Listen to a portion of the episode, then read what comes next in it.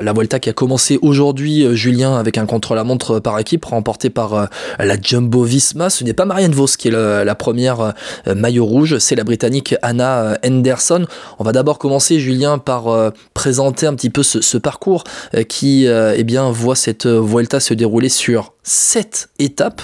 Là aussi, on a une évolution, hein, Julien, dans euh, eh bien cette Vuelta qui démarrait un petit peu comme l'avait fait le Tour de France avec euh, cette euh, course by euh, la Vuelta, ou en tout cas c'était sur une journée à la fin de la Vuelta homme. Puis petit à petit, ça est parti sur deux jours, trois jours, et là on est sur une semaine complète avec un contre-la-montre par équipe ce lundi. Ensuite, Julien, deux étapes pour les sprinteuses mardi et, et, mercredi, puis on va arriver aller vers Guadalajara euh, dans des étapes plus vallonnées et puis euh, un dernier week-end montagneux avec dimanche voilà, le point d'orgue de cette semaine avec l'arrivée au sommet des Lagos de Covadonga, des lacs de Covadonga bien connus par, euh, par les hommes et qui sont empruntés avec cette montée raide hein, empruntée par les femmes cette année. C'est un vrai beau parcours.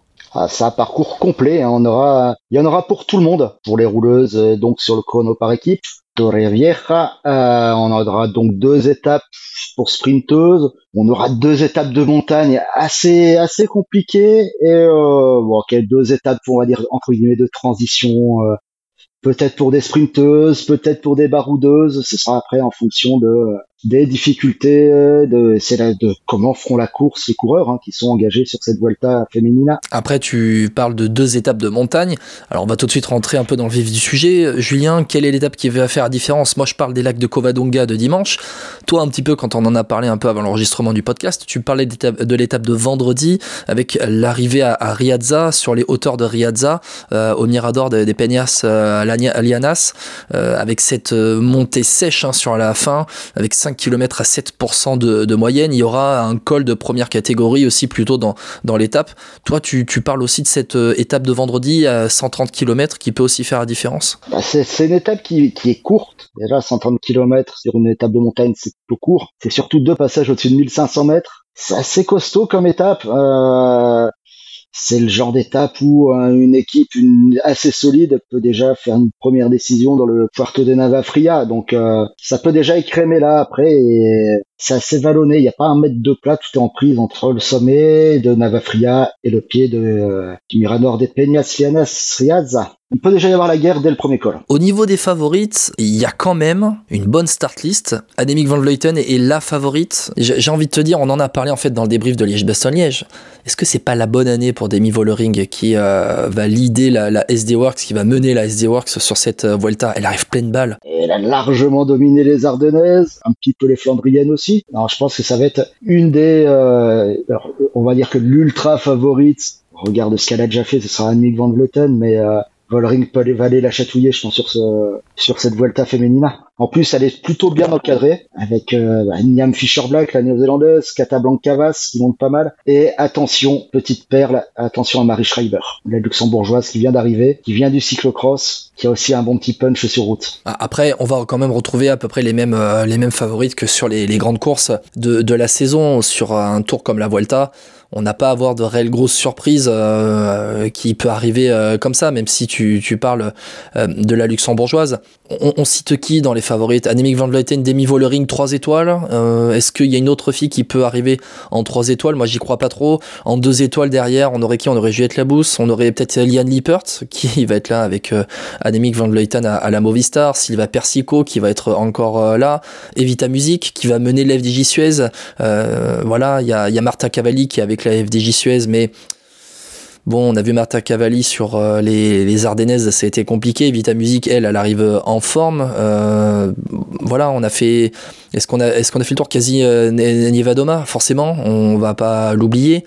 et puis il y a Mavi Garcia aussi, l'espagnol à domicile. Oui, et tu en oublies deux importantes. Alors, moi, je, je pense que je, je, vais oublier une italienne de la Trek, qui a fait deuxième de la flèche. australienne. Donc, de, les deux filles de la Trek, j'en ai pas parlé de la Trek.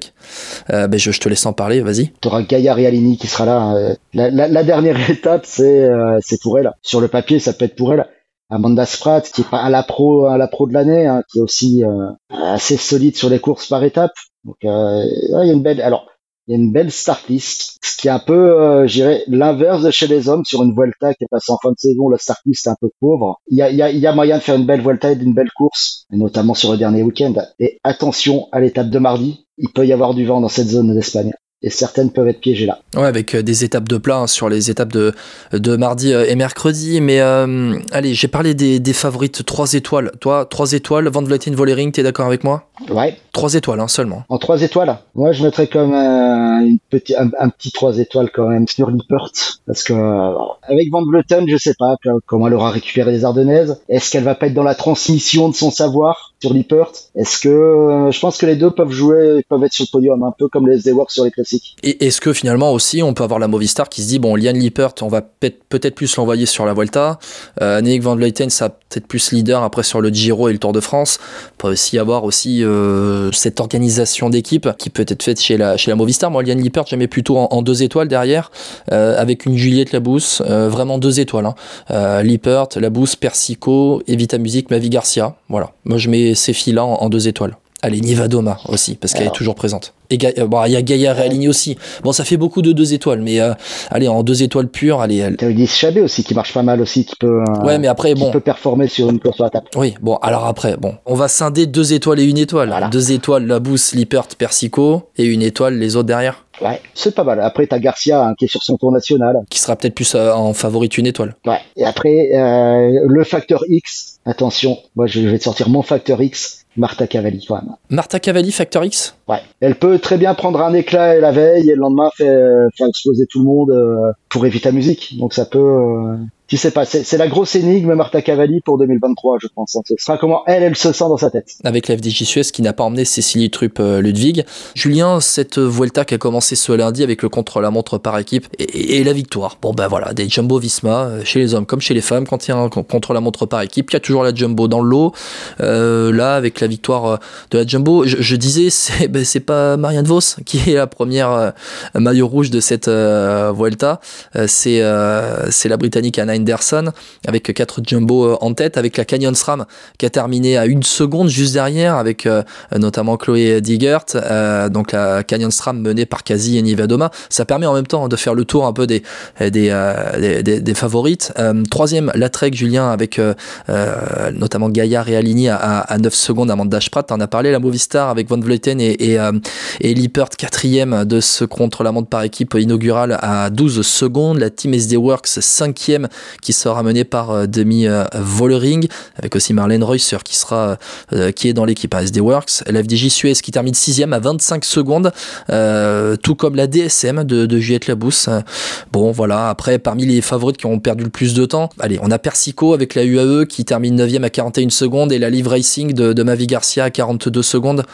Là, c'est là, c'est les favorites qui ont perdu le plus de temps sur ce contre-la-montre inaugural. C'est les, les, favorites qui sont à moins d'une minute. Après, c'est quand tu vois la, la fin de semaine, c'est pas un, c'est un écart qui n'est pas insurmontable? Euh, D'autant que euh, la Jumbo Visma, je vois pas jusqu'où ils peuvent aller sur un classement général. Peut-être euh, Réjeanne Marcus, mais la dernière étape, va le, je pense, va lui être fatale. Euh, après, oui, pour la Live et pour euh, pour UAE, c'est pas c'est pas insurmontable l'écart qu'ils ont pris. À suivre. En tout cas, il y en a une qui risque d'avoir le maillot rouge dès ce mardi, c'est euh, ben Marianne Vos, la reine Marianne Vos, qui euh, est, bien, placée dans la même seconde que euh, Anna Anderson, forcément avec la, la Visma, c'est la sprinteuse numéro une de ce plateau de sprinteuse de la Vuelta qui a pas si énorme que ça. On n'a pas de Lorena Vebes, par exemple, pour l'emballage final, avec finalement à peu près deux étapes pour les sprinteuses, peut-être trois ou quatre suivant les mouvements de course ou non, plus tard dans la semaine sur les étapes plus vallonnées.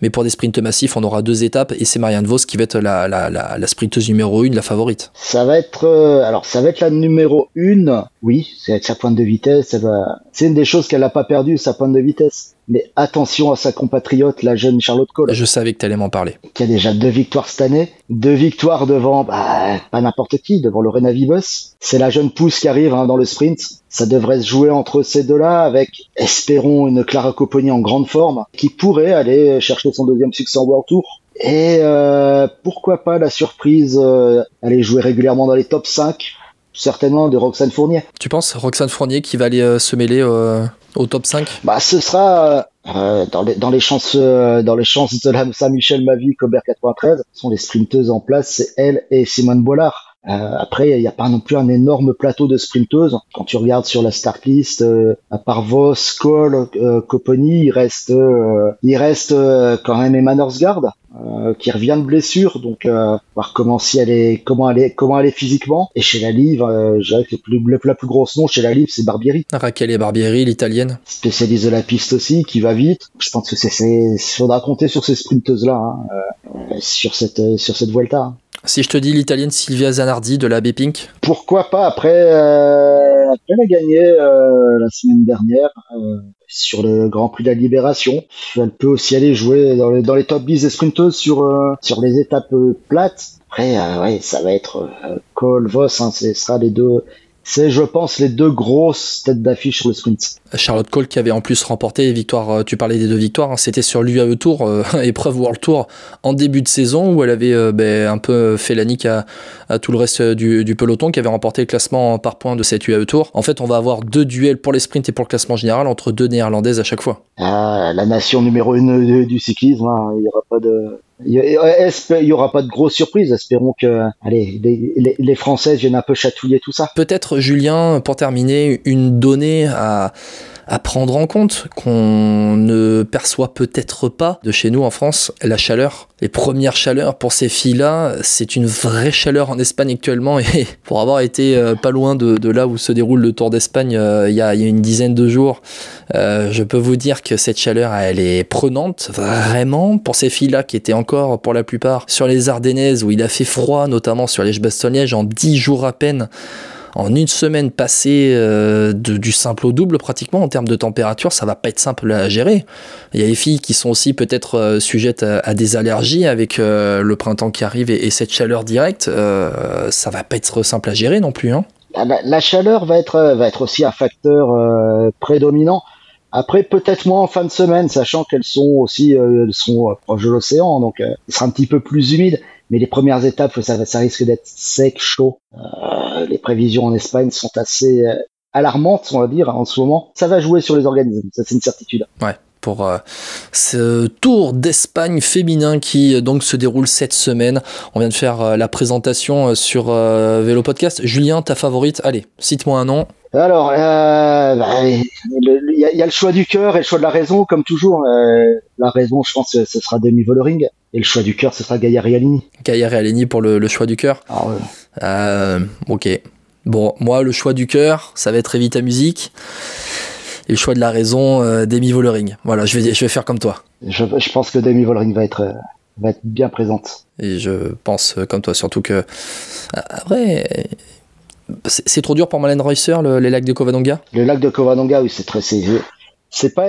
Alors, Marianne Reusser pourrait s'en sortir sur des montées régulières, style euh, Aspin, style Tourmalet, mais euh, là, il y, a trop de ruptures de pente, je pense, pour qu'elle puisse exprimer son talent de rouleuse. Bon, de toute façon, on sait très bien, elle va se mettre en effort curseur, elle va aller jusqu'en haut. On va voir ce que ça va donner. Donc, pour cette Vuelta féminine, Julien, je te remercie d'avoir été avec moi pour cette présentation de la Vuelta. Mais c'est toujours un plaisir.